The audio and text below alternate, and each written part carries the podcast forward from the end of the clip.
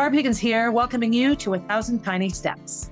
In this podcast, I share my stories of love, loss, triumphs, and tragedy as I continue to trace my steps backward and ponder what led to the death of my daughter, Molly. If you're ready to laugh, cry, shake your head in disbelief, or simply listen, untie, buckle, slip on, or lace up your shoes, and join me as we begin our 1,000 Tiny Steps. Hey everybody, Barb Higgins here, welcoming you to episode 95 of A Thousand Tiny Steps. So I'm here in my forever messy office on a beautiful sunny day. I forget each summer how difficult it is to record podcasts in the summer because you have to come inside. So I'm looking out all my windows at all the beautiful, finally fully leafed trees and the blue sky, and knowing that our fabulous blue rubber pool is now set up in the yard.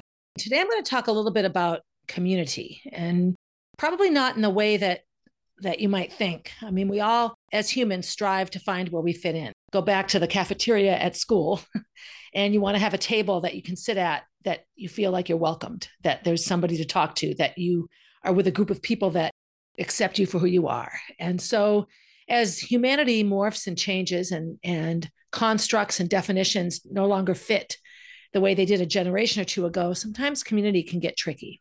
We see this all the time with political communities. We see it with racial communities.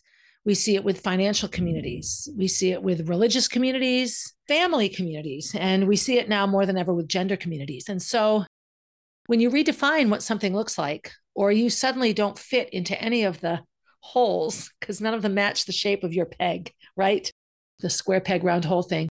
It can be very divisive. And I see this all the time. And I come into life like anyone else with my realities and how I feel about myself and who I am and what I believe. And I try very hard not to impose my beliefs on other people, because ultimately I don't live inside of anyone else. I don't live inside anyone's heart or their mind or their body. I live inside of me, and that's it. So ultimate empathy is very, very interesting sometimes. So I'm recording this on the very last day of May. So tomorrow is June. Yay. And it's amazing. I know that in the infinity of time, this millisecond between May 31st and June 1st is nothing, but it is such a weight lifted off my shoulders when the month of May is over. Not that I stopped being sad about Molly, but it's just the pressure's off. The word May just brings with it now so many sadnesses and so many heartbreaks. And in regard to Molly, the heartbreaks that came in June and July were much more Roy-based, and those are easier to intellectualize and approach cognitively as time goes by. There will be nothing ever cognitive or intellectually normal about Molly's death. This is sort of something I travel along. So I have a list here in front of me of all the different ways that we find community, that we identify with people. And so I'll start with money. I live in a pretty provincial town. I live in northern New England, or central New England, I guess. I always say that Concord is like a middle school cafeteria. You can never escape the table you sat at when you were 12. And the table in my town would be the neighborhood you grew up in, the park that you played in, the elementary school you went to. Now, we've done what all small towns do, is we've grown and we've consolidated and combined. So a lot of the real beauty of the neighborhoods that existed when I was growing up no longer exists.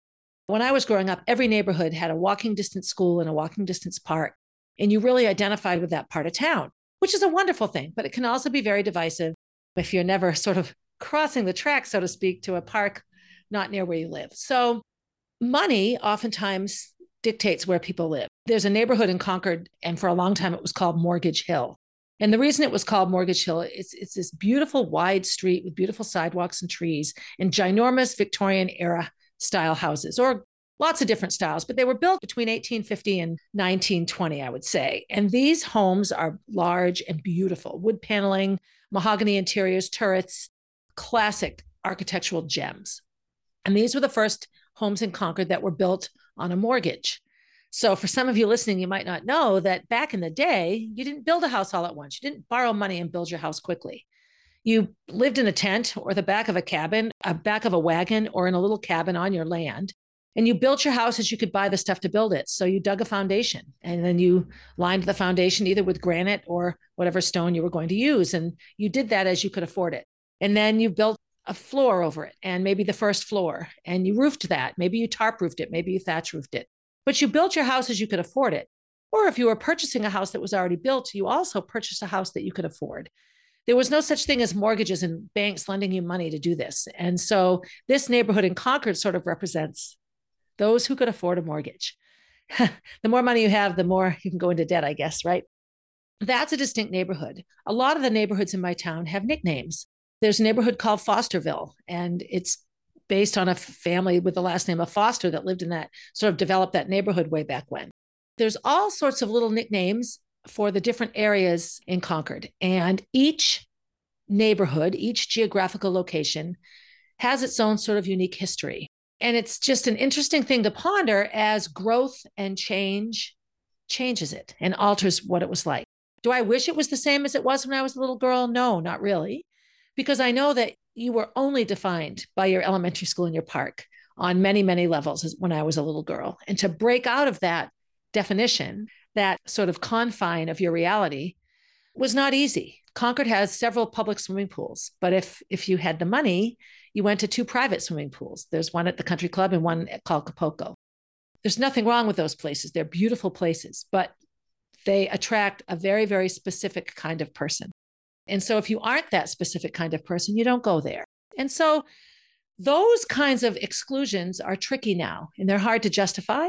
People will, but I noticed that it's different. So I have this, lawsuit that I settled that suddenly makes me, I guess, in many eyes, very, very wealthy. I don't consider myself wealthy. And if you looked at my home and the style of car I drive and the fact that I haven't bought new clothes in 5 years, you wouldn't know that I would had any sort of financial settlement with anyone at all. I'm not a money person. I'm uncomfortable with it. I don't mind having my bills paid. I certainly like having enough money to buy food, but I have had times in my life where I couldn't do either of those things. And so having lived on both sides of that issue, I find the middle to be the healthiest place to be. Nobody should live in extreme poverty, and nobody should have so much money that they don't know what to do with it. If you don't know what to do with it, invest in programs that help people that don't have enough. That's not socialistic giving money to lazy people like some of my relatives would say. I'm just saying anything too far on either side of any issue becomes divisive and dangerous. We have to have room in our hearts to at least acknowledge and understand that there are all ways to view things. My money reality is that I certainly have enough money to buy a big house on Mortgage Hill if I wanted to buy a membership at a fancy pool or, wear designer clothes and drive a brand new Audi, but I don't. I drive my jalopy of a Subaru and my Crocs that I'm wearing. This past weekend was Memorial Day weekend. It was a while ago now, but my brother Jeffrey passed away, and my brother Jeffrey didn't know that I was his sister. He might have thought so, but for a long time in his life. And that's because family for me has been very much redefined. Speak to anyone who was adopted, speak to anyone who has been in foster care, speak to anyone who was raised by relatives that aren't their own, speak to anyone who has lost a member of their family and thus redefined how their family functions. Family, when I was a little girl, was shown in textbooks that I read as a mommy, a daddy, and children, and perhaps a pet.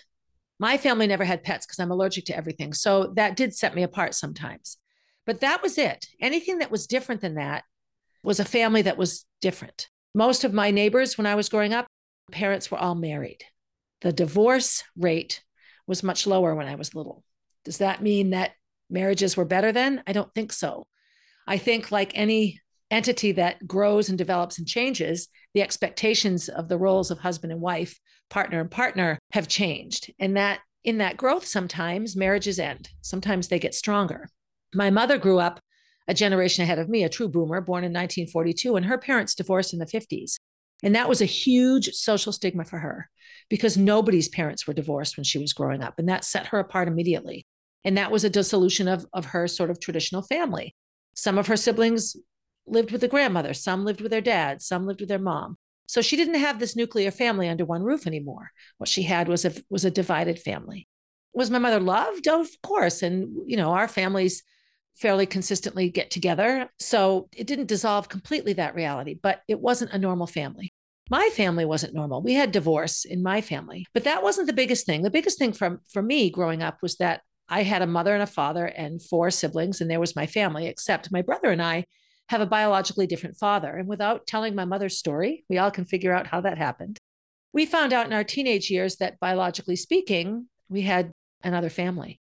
as we went into adulthood and as my biological father divorced and remarried, and I have a younger sister, all of us siblings decided that it made no sense, that yes, family-wise, we were very different. My three oldest siblings had a mother and father and them, and that was their reality. And that's the reality in which they grew up. That was their life. My brother and I didn't come along until they were all in their late teens or early 20s, or even mid 20s. So they have their family memories that are strong for them. Then there's my brother and I, Jonathan and we have our family memories that are completely different than theirs, even though we share the same biology. And then there's Eleanor, who had the same dad, but yet another mom, and her whole childhood and upbringing was completely different. But the thread that connects us is the biology, the male DNA, our dad, our bio dad. And I remember talking to Martha about it once, my oldest sister. And her comment was, you are no less related to my Grandma Lois or Grandpa Ernest or Auntie Ginn or Auntie Barbara, right? She had all these relatives on her dad's side of the family, and she's not more related to them than I am. I'm equally related, biologically speaking, on ancestry DNA to all those people as she is. And this was an eye-opener for her, a redefinition of family. Now, our families are still very, very separate and divided. At Jeffrey's funeral, I felt incredibly honored to be considered a sibling worthy of mention in an obituary. And I'm not being snarky here. You have all the social constructs of infidelity and what's the right thing to do and what's the wrong thing to do. And Jeffrey was our brother, and I had developed a relationship with him. Eleanor and I spent time with him when she would come up here and visit. And so here I am at a funeral with a pile of relatives that I've never met, but we're all related. And I have to say, the welcoming was wonderful. Eleanor and I definitely felt most connected when we were standing nearby, because we have a history together that we don't have with everyone else that knew our dad before we were even born. It was just an interesting reality, but it's a redefinition of family. So what is family? Is family DNA? Is family who raises you, nature versus nurture?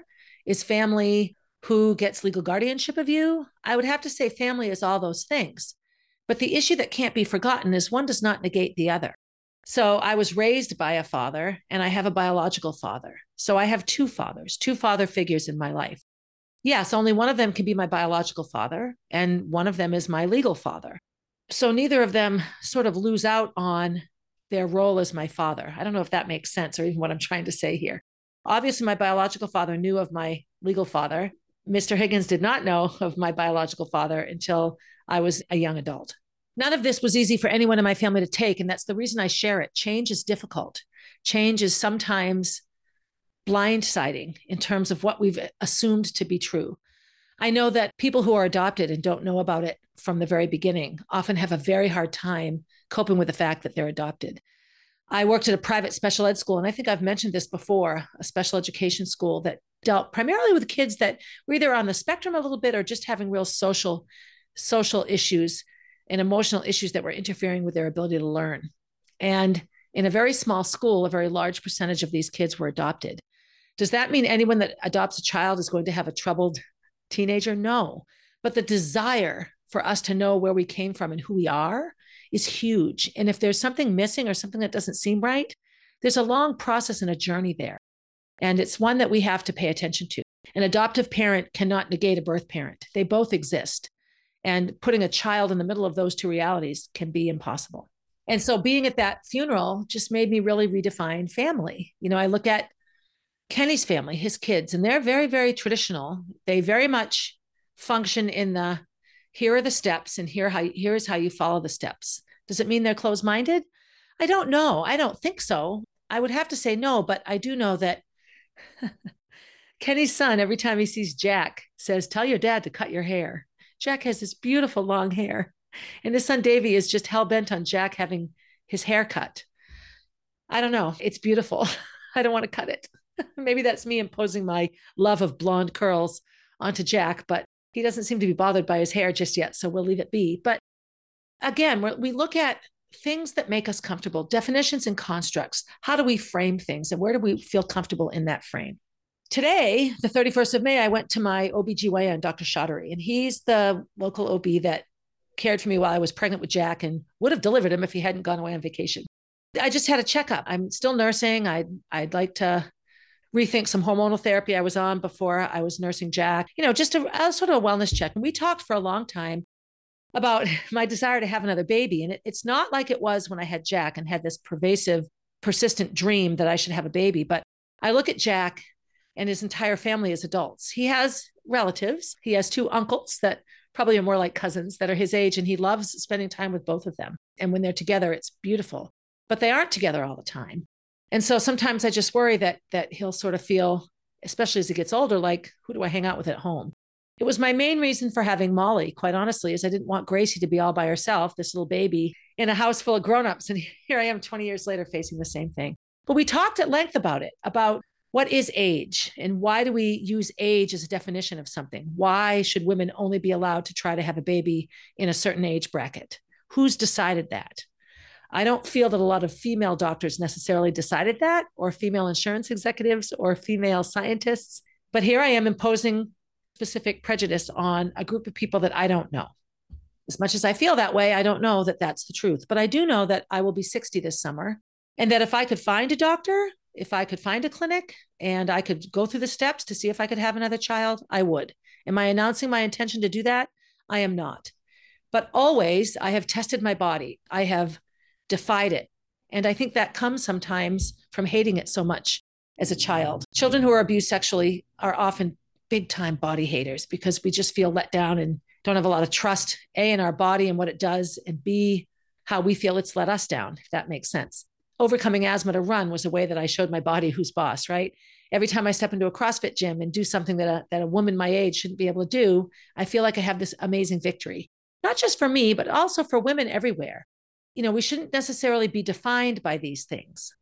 Having said that, we also can't let our definitions and who we are directly hurt or impose upon or deny someone else the same things that they're seeking, if that makes sense. So if my having a baby at 57 were to deny a 27-year-old woman the same choice, I would have to rethink my responsibility and my reality around, should I have another baby or not? I don't know if this makes sense. It's hard. Sometimes it's hard for me to really put together what I'm trying to say. There are those who definitely feel that a woman my age has no business trying to have a baby. It's not my place to tell people how to feel. It just isn't. There are many reasons why a 60-year-old woman might not be as good a mother as a 30-year-old woman, for example. But there are also many reasons why a 60-year-old woman might be a better mother. I think ultimately these decisions come down to biology. Come down to the integrity of the human body. Is my body at age 60 capable of growing a baby in a healthy way? Is my body at age 60 capable of maintaining a pregnancy without causing me or the baby injury? This is where my age does matter. As much as I don't want it to, I wouldn't embark on something that would endanger myself or the baby inside me if it were clear that it was the wrong thing to do. I might not like it, and I might have to work around it. I might invest in ways to see what we can do to make 60-year-old bodies more able to have babies. But there's so much that goes into it. And my conversation with Dr. Shatteri was wonderful. You know, and he just laughed and he goes, I get it. I don't think you're nuts. Your body makes no sense. You have this amazing female body that does things other female bodies don't.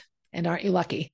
And I guess I am lucky because I went to college for free and I had an amazing life traveling around because of my body and its ability to run fast. I have an amazing life in the CrossFit community, and I gave birth to a child at 57. I'm lucky. I've also had disc surgeries and brain tumors and mouth surgery and foot surgery and a hernia surgery and my tonsils taken out. And clearly my body isn't always there for me. I have chronic illness and everything else, but it all balances out in the end. So for me, age is a number, and I don't like being told no just because of my age. There needs to be more questions.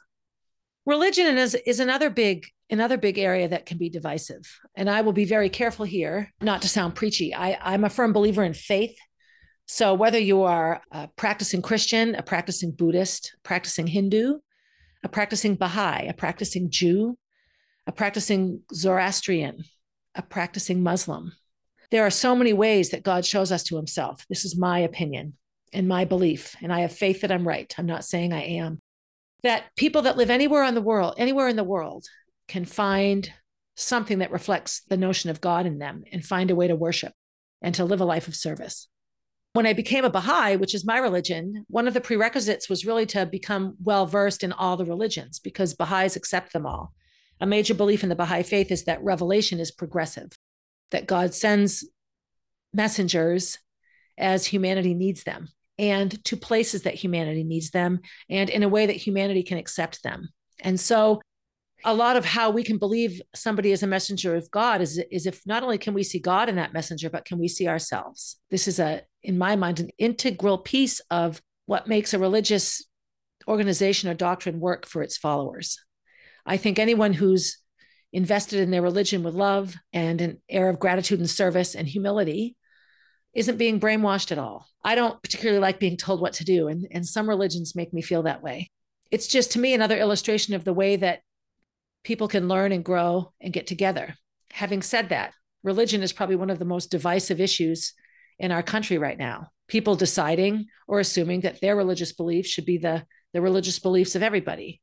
And if you're that sure you're right, what a wonderful thing. But rather than become a tutorial imposer of your beliefs on others because you know you're right, the humble godlike thing to do in my mind, or even the humble human-like thing to do in my mind, would be to step back and pray and meditate for those around you to see the light as you think they should see it. I will never turn down a heartfelt prayer. I feel that prayers in general create this invisible music that sort of binds the molecules of the world together. That's what I think.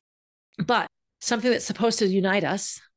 There's a Baha'i quote that says, so powerful is the light of unity that it can light and ignite the whole world. So does unity mean we give up who we are to fit in with other people? No, I think unity means we figure out how to all get together with our clear differences and make room for everybody. I don't talk about religion much, and this will never be a religious podcast. I'm not trying to push my agenda on anybody. I guess that's it. I try to share my agenda. If I have one, I try to share how I feel. I'm honest about my horrifyingly wonderful life experiences. And I like to share that I'm a Baha'i. I am an imperfect Baha'i. I don't follow all the social suggestions that Baha'u'llah, the prophet founder of the faith, makes for us. But I do try really hard to step back and analyze myself. The final area that I'll talk about, and I talk about it because I just ran a half marathon. It took me 3 hours, my physical body.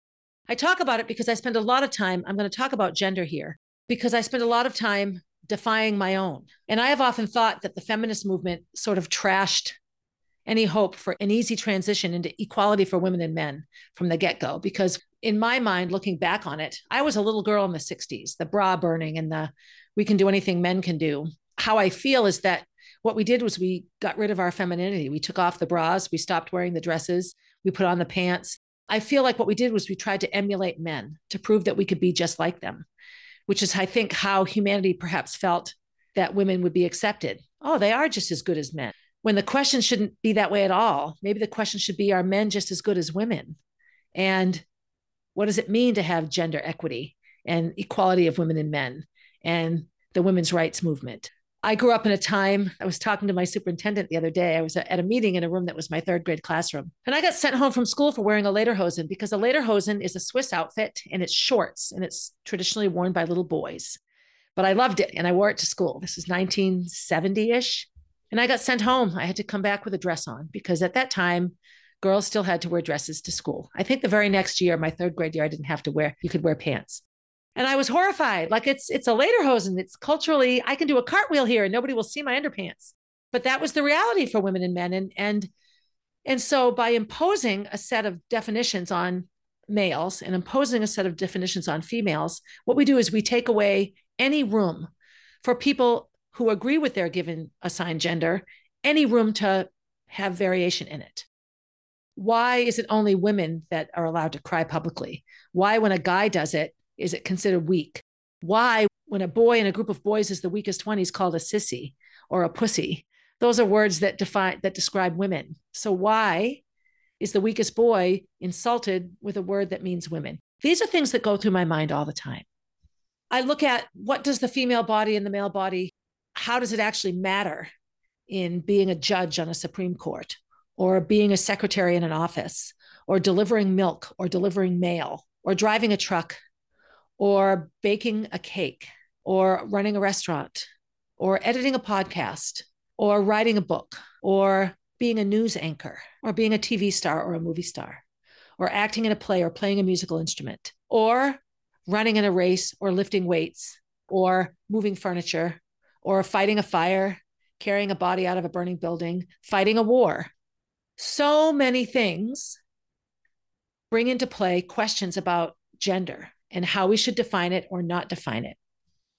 I can't talk much about Molly's death, but I feel the fact that she was a 13-year-old girl who was super skinny played a very big role in what medical professionals assumed about her. I feel in the medical profession, we look at gender when we shouldn't, and we ignore it when we shouldn't. So when do we ignore it? Any testing company that tests medication completely ignores gender. 90% of medicines that men and women take are only tested on men. Why is this? Because the hormones that govern the female reality make testing drugs complicated. There are too many variables that will say yes or no, this drug will work. So if it works on guys, we can assume that a lesser dose will work equally well on gals. This is science for us. This is changing, but not like you would think. I have a relative that works in a lab that does testing on lab animals around medications and testing even on female mice and rats and the things that these medicines are tested on. Testing on females takes longer and costs more money because our bodies inside are much more complex. They're designed not only to sustain our own lives, but to grow and sustain another life. And so that creates an inequity. Men and women are not treated equally in medical issues because most of the medicine assigned and given to women was never tested on women. That's hard to take sometimes. Makes me a little leery of medication.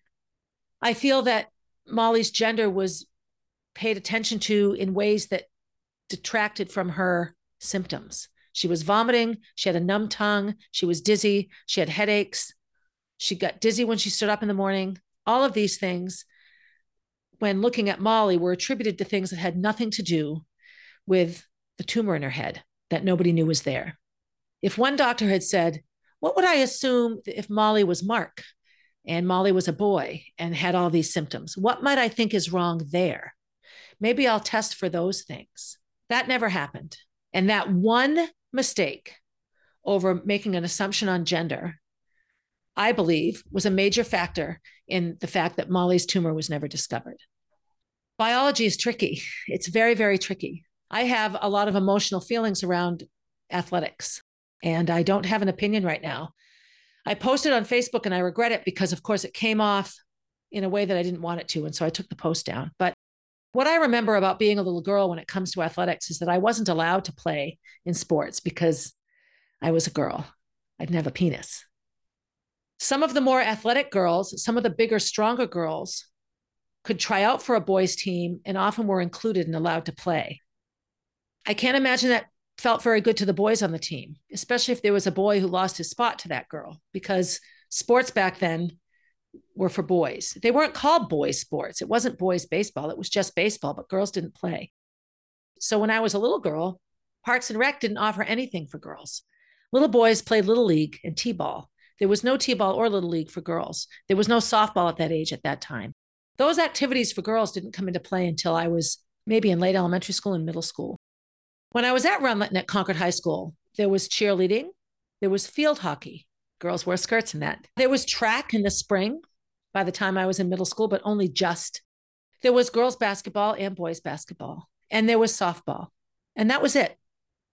At Runlet, there was no cross country in the fall for girls. The only Runlet sport in the fall was field hockey or cheerleading. Those were your two choices. I'm glad it's different now. When I went into high school, there were still minimal choices for girls. There was no soccer until my senior year. And even then it was a club sport. And the high school English teacher that coached it, Bob Cowan, did it on a voluntary basis. There were like 36 girls on that soccer team. It was huge. Some of my friends that had run across country went out for soccer instead. Why not? They were the first Concord High School. Their picture made it into the yearbook. That was the fall of 1980. That was my senior year.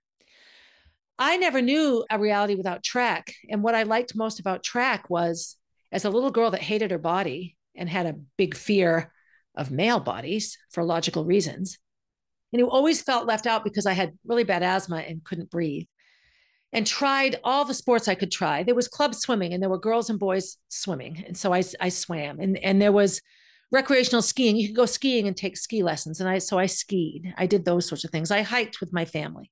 So I had athletic endeavors, but nothing where I was on an actual sports team. And Coach Lutie started the first ever girls track team at Concord High School. And that was 1975. I was 12 years old then. So for the first 12 years of my life, there was no track team for girls. At the time he started that team, there were only one or two other schools in the state that had track. Hanover High School. And I know that up in Maine, Cape Elizabeth, Joni Benoit, my college coach, she had a track team to compete on.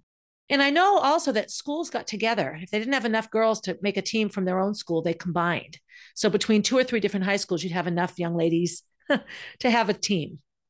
All through high school, when it was clear that I was an amazing runner, that I was running really well for a girl against all the other girls, forget running well for a girl, I was just running well. Now, my times on the boys' team wouldn't have placed in any meets at all. By the time I was a senior, I think I might have been the number 5 runner on the boys' cross-country team, but that's insanely fast for a girl. And that cross-country team was solid, but not as good as some others around the state. But I do remember thinking like, dang, I'd be 5th. I was pretty proud of that. I remember thinking it would be nice to get a scholarship to college. But when I was in 10th and 11th and 12th grade, the NCAA had not yet decided to accept female athletic programs as their responsibility in colleges. There was the AIAW, the American Interscholastic Association for Women. And it was a governing body for women's sports in colleges, but it was very poorly funded. And it didn't provide scholarships ever. It provided championship events so that if you were running for a college, you'd have meets to go to and compete against other women. But colleges didn't have to have women's sports. There was no mandate that there even needed to be sports for women. So I thought, well, that's not fair. Just because I have a vagina here, why do I not get to compete? But I was never going to be fast enough to get a scholarship on a men's team because biologically speaking, men and women are very different when it comes to tasks of the body. So my senior year was big news for Title IX. Title IX became official and officially made it unacceptable for girls to be kept out of sports simply because they're girls. The NCAA had to provide programs for women. So they did not put us on men's teams. They created women's teams. So that was a huge step in the right direction. I remember applying to several colleges and choosing colleges that were going to have NCAA scholarships available.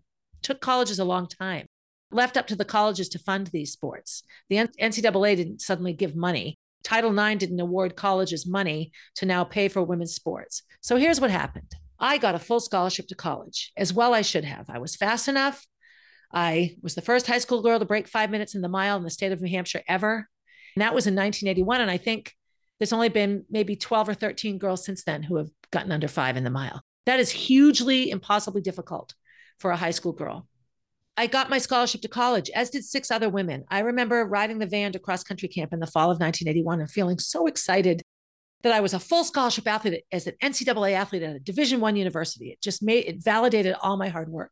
And I remember in the fall, we got some animosity from some of the male athletes, the male football players specifically. Now they had to have a girls' locker room, and now they had to have all these, a wing under the building of old locker rooms. They built new locker rooms for the men, and we were given the old men's locker rooms. And so there was a big group shower room.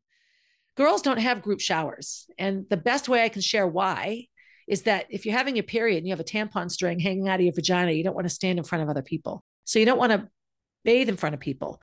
Or if you don't use tampons and you're having your period, you don't want to bleed in front of other people. That might sound gross, but that's the reality of it. So that was a different shower situation for us. It was difficult.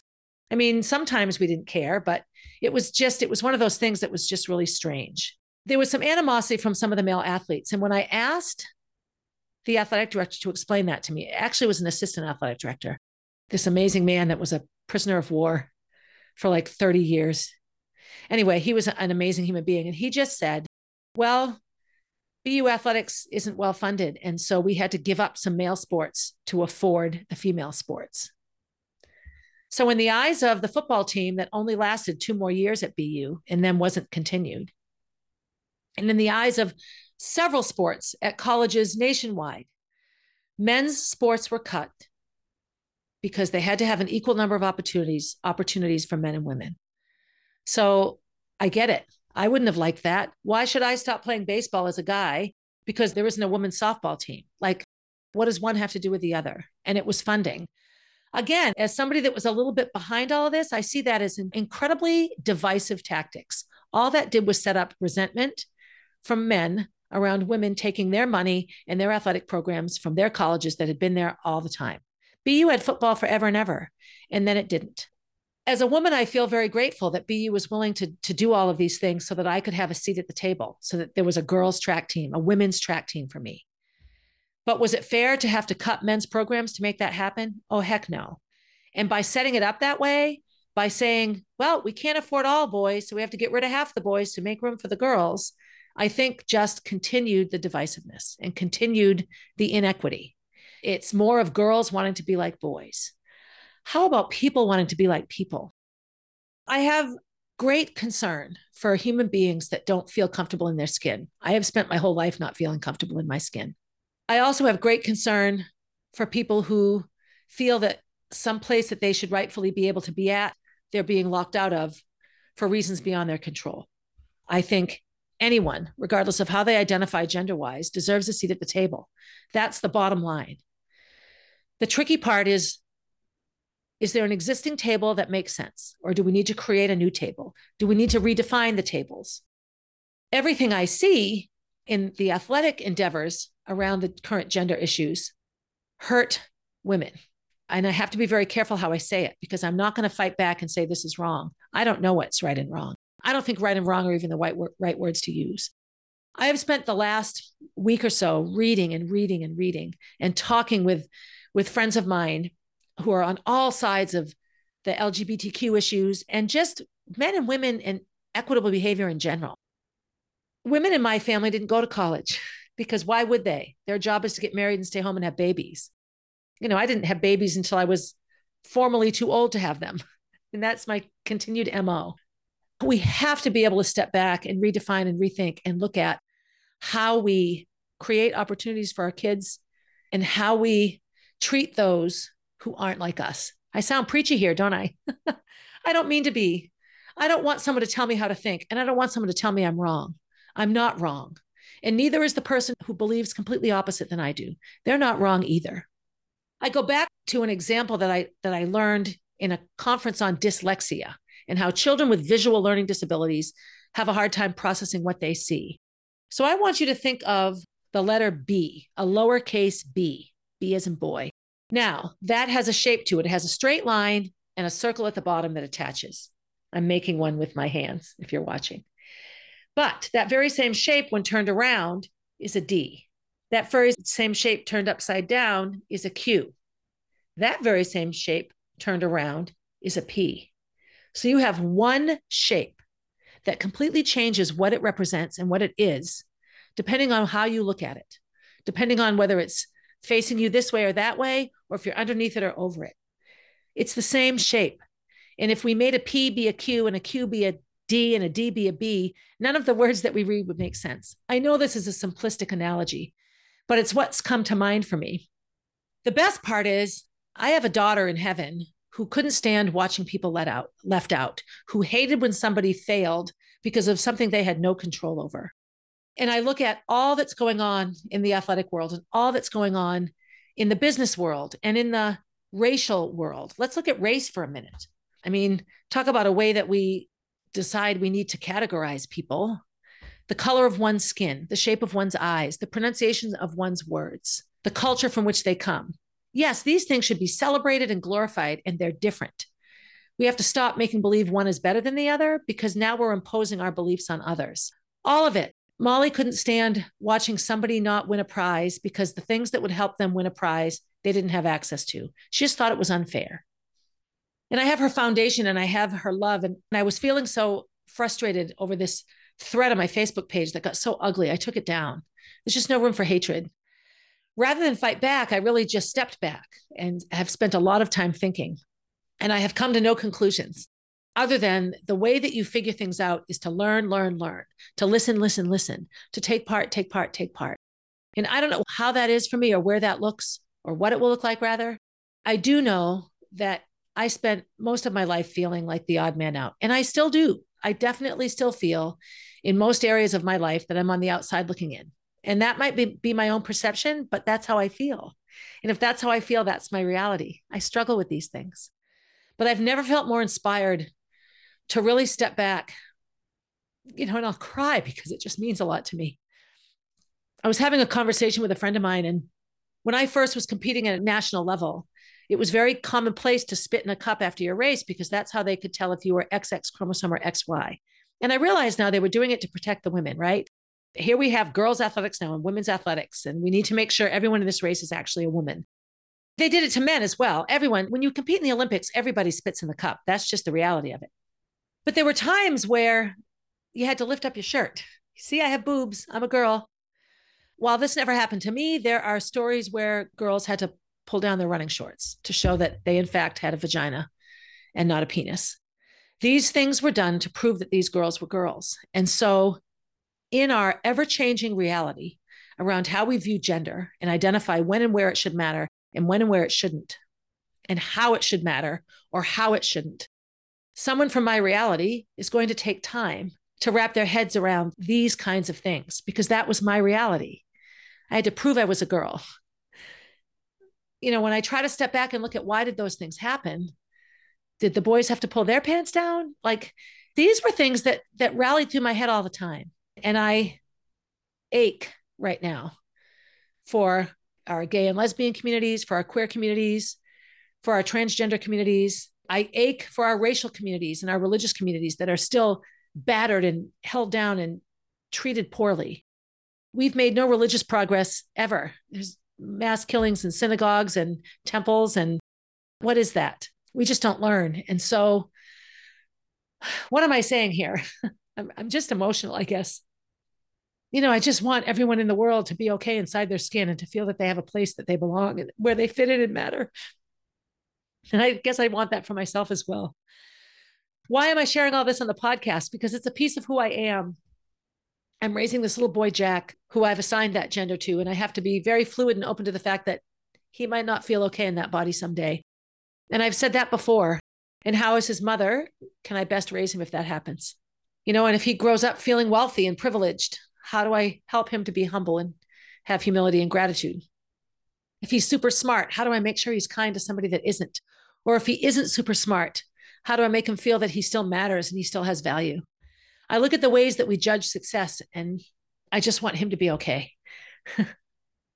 Which brings me to my last analogy, and then I'll stop. Silk factories, you know, silk comes from moths. And so they thought if they peeled the cocoon of the moth so that the whole process was faster, they could make more silk. And if you've ever watched a moth or a butterfly come out of a cocoon, or a chick come out of an egg, it's a long process and it's not easy. And some don't survive it. But the whole point of that process is that when they get out of the egg or the cocoon or the uterus, whatever you're in, you now have all of the physical attributes you need to succeed as your new self, as a body outside of the belly, as a butterfly out of the cocoon, as a chick out of the egg. And so I can't peel Jack's cocoon for him. I can't crack his egg for him. I have to make sure that he struggles and suffers the way he needs to, the way that life presents itself, so that he can develop the skills he needs. Oh, I didn't think I would talk about any of these things really and get so emotional, but I am. The next sort of sets of episodes of this podcast will gear around guests that have things to share and the topics that those guests share about. So obviously guests around grief will be big. Guests around motherhood and IVF will be big. I'm going to return the favor of some of the people I spoke with on their podcasts. I was on a couple where they just interview people that do crazy things. I'm excited about it because it will open up my podcast world to you and hopefully provide you with more voices to hear.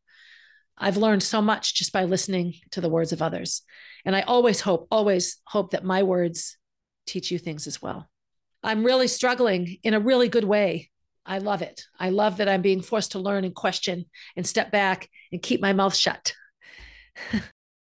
and really, really strive to be sure that my words aren't excluding somebody because I'm feeling excluded. Let's step back and look at what that even means and how do we create a solution or begin the process working together. If we don't work together, nothing will work. So anyway, happy June. By the time you hear it, it'll be over. This will be playing my last week of track camp. I'll be exhausted. I'm sorry, the tears are coming out. I'll be exhausted, but it's a good exhaustion. As always, be good to yourself, especially if you're struggling. If you have a struggle and an issue, please be good to yourself. Be good to someone else, but not at the expense of yourself, unless it's service-oriented and gratitude, and maybe you're giving up your scooter so somebody that will never earn a scooter can have it. It's kind of doing both. It's a Molly reference there. And as always, have a good day, everybody. Hey, thanks for listening and for supporting the podcast. Feel free to leave a review and to share my stories with your friends. Please reach out with your own stories. I love connecting with my listeners. If you want to see what I'm up to next, you can find me on Instagram at barb_444, on Facebook as Barb Higgins, and at my website, athousandtinysteps.com. And while you're there, sign up for my newsletter, a weekly way to find out what's up in the life of Barb Higgins.